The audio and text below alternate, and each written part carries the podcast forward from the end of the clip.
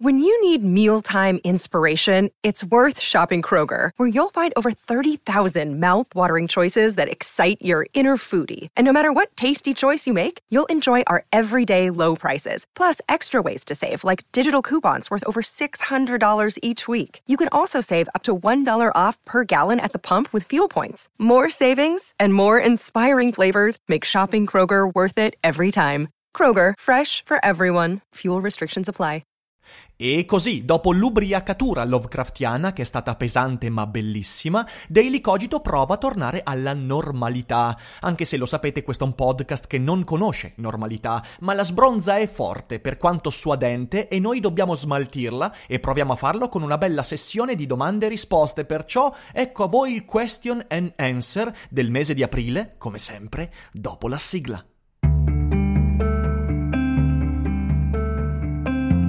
Cogito, il podcast di Rick Dufer ogni mattina alle 7. L'unica dipendenza che ti rende indipendente.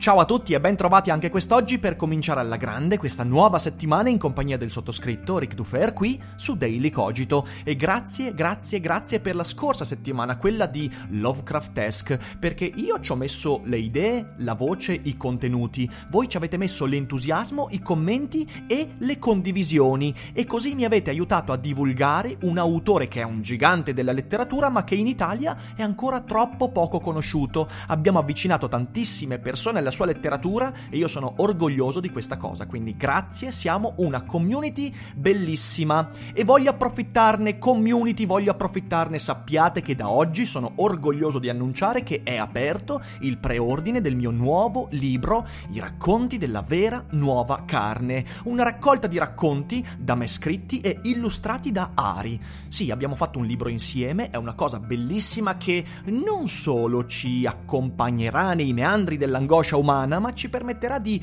guardare alla nostra vita con uno sguardo alternativo. Mi sono divertito tanto, tanto, tanto a scrivere questi racconti ed è venuto fuori qualcosa di cui andare orgogliosi. Quindi il link in descrizione per il preordine e chi farà il preordine non avrà soltanto il libro quando uscirà poi a giugno, ma avrà anche una tavola illustrata inedita di Ari e ovviamente la dedica con tutte le smancerie di questo caso. Quindi non perdete l'occasione. L'editore è Poliniani, c'è tanta carne al fuoco, quindi fatelo ordinatelo, anzi preordinatelo perché ci divertiremo.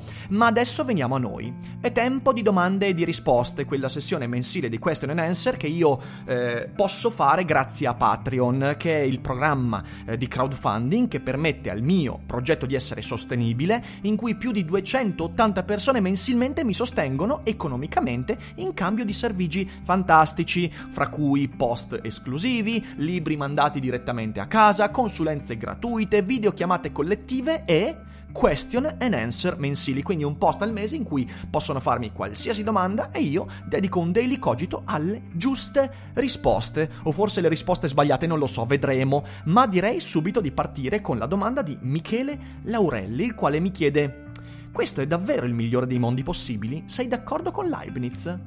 Mm, è una domanda che spesso viene fraintesa perché quando Leibniz nella Teodicea parla eh, del fatto che questo sia il migliore dei mondi possibili, eh, molti prendono questa teoria in senso morale, cioè migliore come se fosse il bene superiore, come se non ci potesse essere nulla di immaginabile, niente di tutto questo. Leibniz parte da questa idea, cioè il fatto che essendo questo un mondo creato da Dio, non può che essere questo il mondo migliore perché Dio non potrebbe mai creare qualcosa di peggiore. In effetti, ehm, nel testo Principi della natura e della grazia fondati sulla ragione leggiamo quanto segue. Dalla perfezione suprema di Dio deriva che, creando l'universo, ha scelto il miglior piano possibile, nel quale la più grande varietà è congiunta con il massimo ordine. E ciò perché nell'intelletto divino, in proporzione alle loro perfezioni, tutti i possibili enti pretendono l'esistenza. Il risultato di tutte queste pretese deve essere il mondo attuale, il più perfetto possibile. Senza di ciò non sarebbe possibile rendere ragione perché le cose siano accadute così e non altrimenti.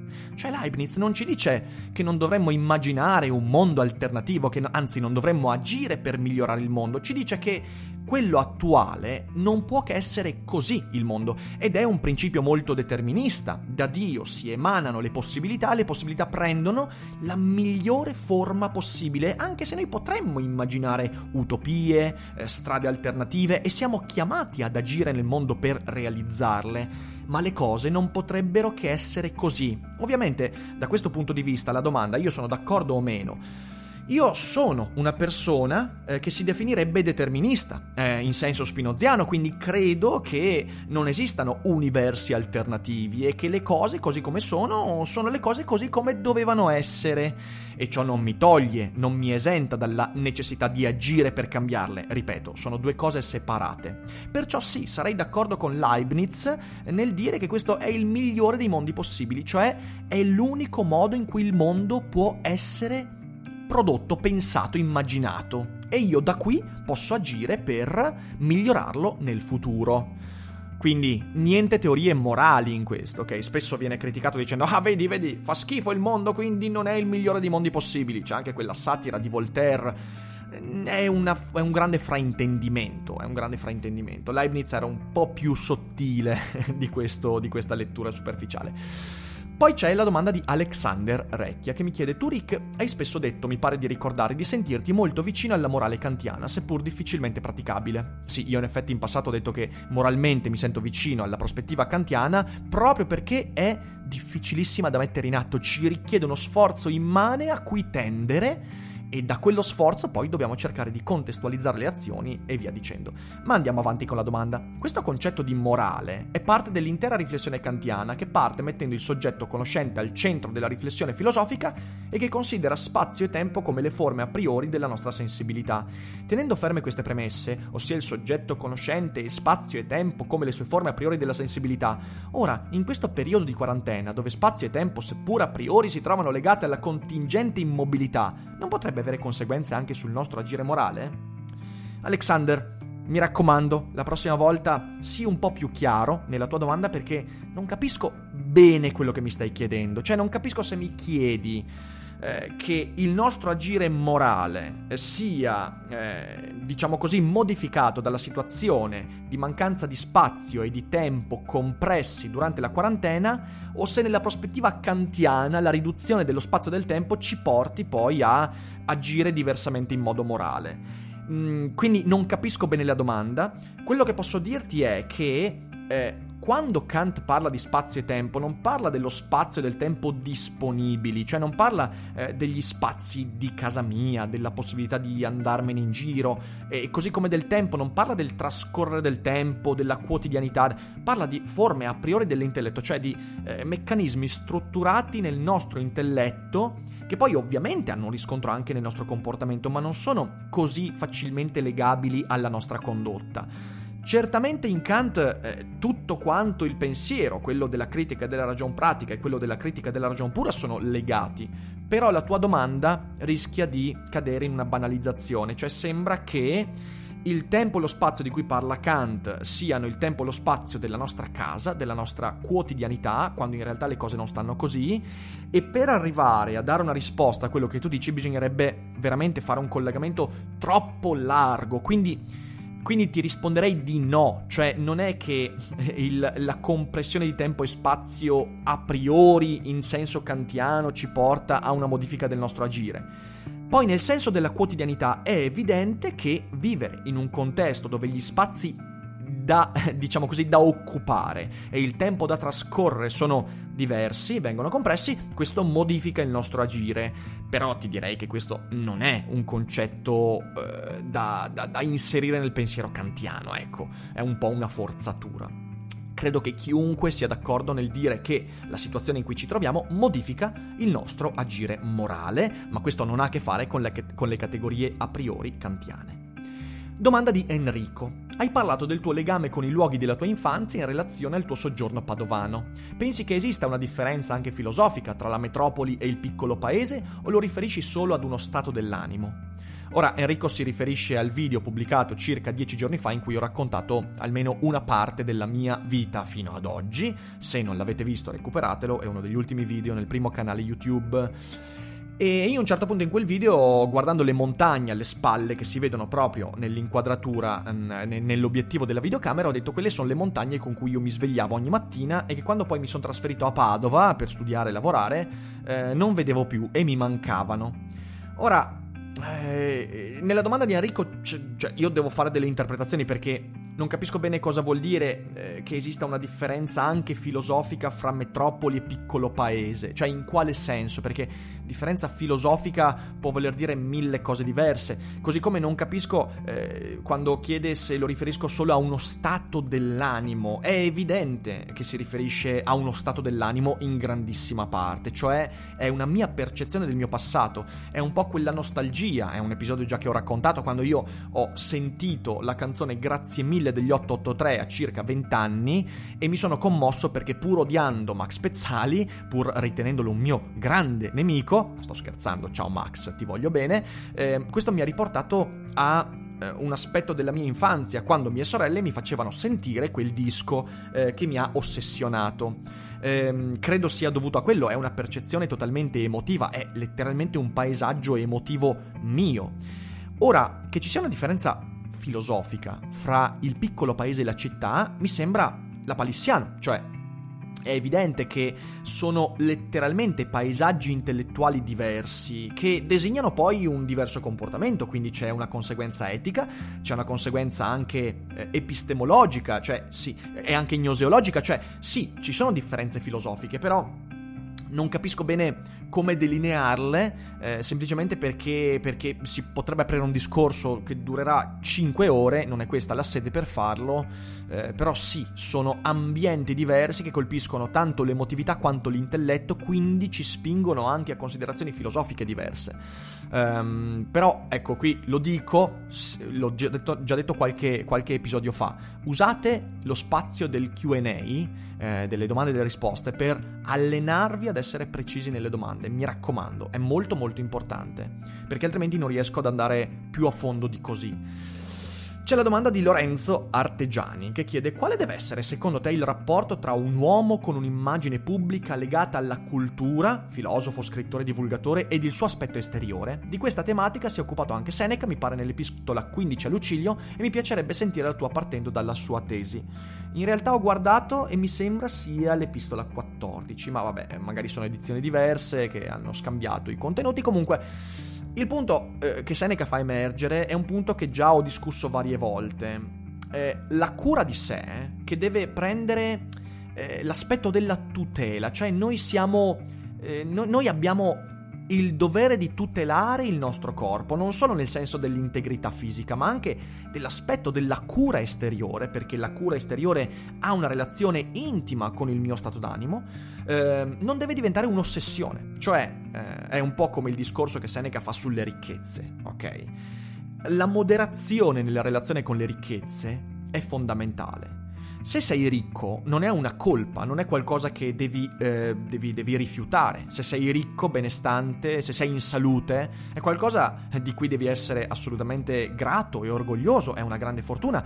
Non devi però basare il tuo amor proprio, la tua intera esistenza su quella condizione perché è transitoria. Allo stesso modo, l'aspetto esteriore è qualcosa che va curato perché? Perché le relazioni con gli altri sono migliori se tu riesci a tutelarti nel tuo aspetto fisico. Nessuno ama avere relazioni con persone trasandate che non si curano, che non, eh, non tutelano il proprio aspetto fisico, perché, perché eh, i nostri occhi vengono colpiti, e questo ha anche una traduzione emotiva nella relazione che abbiamo con gli altri, quando vediamo qualcuno. E allora ecco che essere saggi significa, eh, anche dal mio punto di vista, non solo quello di Seneca, avere cura del proprio aspetto, senza che questo diventi determinante nell'amor proprio, nel mio modo di relazionarmi con me stesso. Eh, perché? Perché è qualcosa su cui ho una parte di controllo, posso prendermi cura di me stesso, ma poi posso anche perdere facilmente il controllo perché può capitarmi qualcosa che eh, non mi permette più di piacere a me stesso e anche agli altri. E quindi io devo sempre coltivare moderatamente questa condizione esteriore, prendermi cura di me stesso, essere tutelatore eh, del, del, mio aspetto fisico finché questo mi viene permesso, ma nel frattempo non essere ossessionato, cioè non basare tutte le mie energie su quell'aspetto fisico perché devo anche coltivare altre cose che nel momento in cui io non sia più di bell'aspetto, non possa più curarmi nell'aspetto per mille motivi, vadano a colmare quella perdita che inevitabilmente ho subito. Esattamente come non posso concentrarmi solo sulle ricchezze monetarie, ma anche per esempio sulla ricchezza della mia cultura perché nel momento in cui dovessi cadere in disgrazia, dovessi perdere perdere le mie ricchezze, devo poter colmare quella perdita con altre cose che ho coltivato nel frattempo. Moderazione. Questo secondo me è l'aspetto fondamentale eh, di, questa, di questa mm, richiesta. Salvatore Fabio mi chiede Cosa ne pensi, Rick, dei dubbi circa la legittimità costituzionale delle norme in vigore per il contenimento del virus, soprattutto i DPCM? È accettabile che molte libertà dei cittadini, sia come singoli che nelle formazioni sociali, vengano limitate per sa- salvaguardare il diritto alla salute, nonostante vi sia una violazione dei principi fondamentali della Costituzione? Penso agli articoli 2, 3, 4 e 13. La legge fondamentale dello Stato, secondo te, alla luce degli ultimi eventi, andrebbe aggiornata o maggiormente salvaguardata? Allora, rispondo in due modi. La prima risposta è che anche al netto di questi avvenimenti, la Costituzione italiana dal mio punto di vista andrebbe aggiornata. Lo so, io quando lo dico c'è qualcuno che mi risponde ah sei un eretico, in realtà è un documento eh, sotto moltissimi aspetti vetusto, eh, poi possiamo tranquillamente dire che è la più bella Costituzione del mondo, non toglie che è una, un, un, documento eh, ormai che va aggiornato sotto molti punti di vista, soprattutto rispetto all'economia, al modo in cui è cambiato il mondo negli ultimi 20-30 anni. Ehm, ciò non toglie il fatto che ovviamente la Costituzione esiste per salvaguardare dei principi fondamentali, eh, come appunto quello alla libertà. Ora, in relazione alla situazione che stiamo vivendo, io credo sia inevitabile, eh, sotto molti aspetti, di fronte a un'emergenza, sospendere temporaneamente e il più brevemente possibile alcuni, alcuni principi costituzionali. Ti faccio un esempio. Nelle prime due settimane eh, di pandemia era chiaro che la necessità del lockdown si era presentata perché bisognava evitare che gli ospedali collassassero. Il problema, se vogliamo, è che poi si è prolungata per molto tempo, eh, per ormai quasi due mesi, senza che nessuno cominciasse a pensare al dopo. E anzi, ogni volta in cui si parlava di eh, ma cominciamo a pensare al dopo, cominciamo a riflettere, a programmare, tutti quanti saldavano per aria. Perché come già ho argomentato, il fascismo italico purtroppo emerge molto spesso in forme inaspettate. E questo è un esempio chiaro.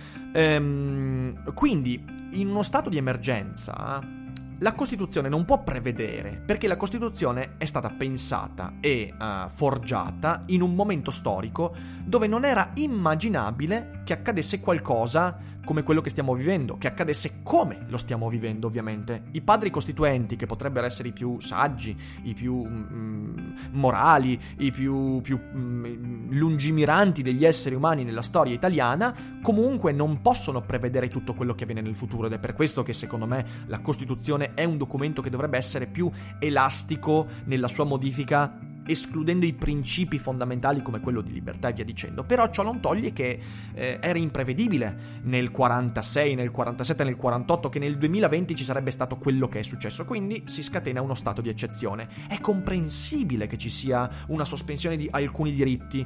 Secondo me dovremmo discutere del modo con cui ciò è stato fatto e delle soluzioni adottate più che del principio in sé qualsiasi momento storico in cui un'emergenza si scatena è un momento in cui la legge normale viene temporaneamente sospesa. Ciò che dobbiamo fare piuttosto è vigilare affinché allo scemare dell'emergenza quelle prese di posizione che contraddicono i principi costituzionali e non solo vengano effettivamente meno, perché il vero pericolo è che le cose adottate anche dai eh, decreti del Presidente del Consiglio dei Ministri eh, dopo l'emergenza permangano, quello è il vero pericolo, quindi stiamo allerta.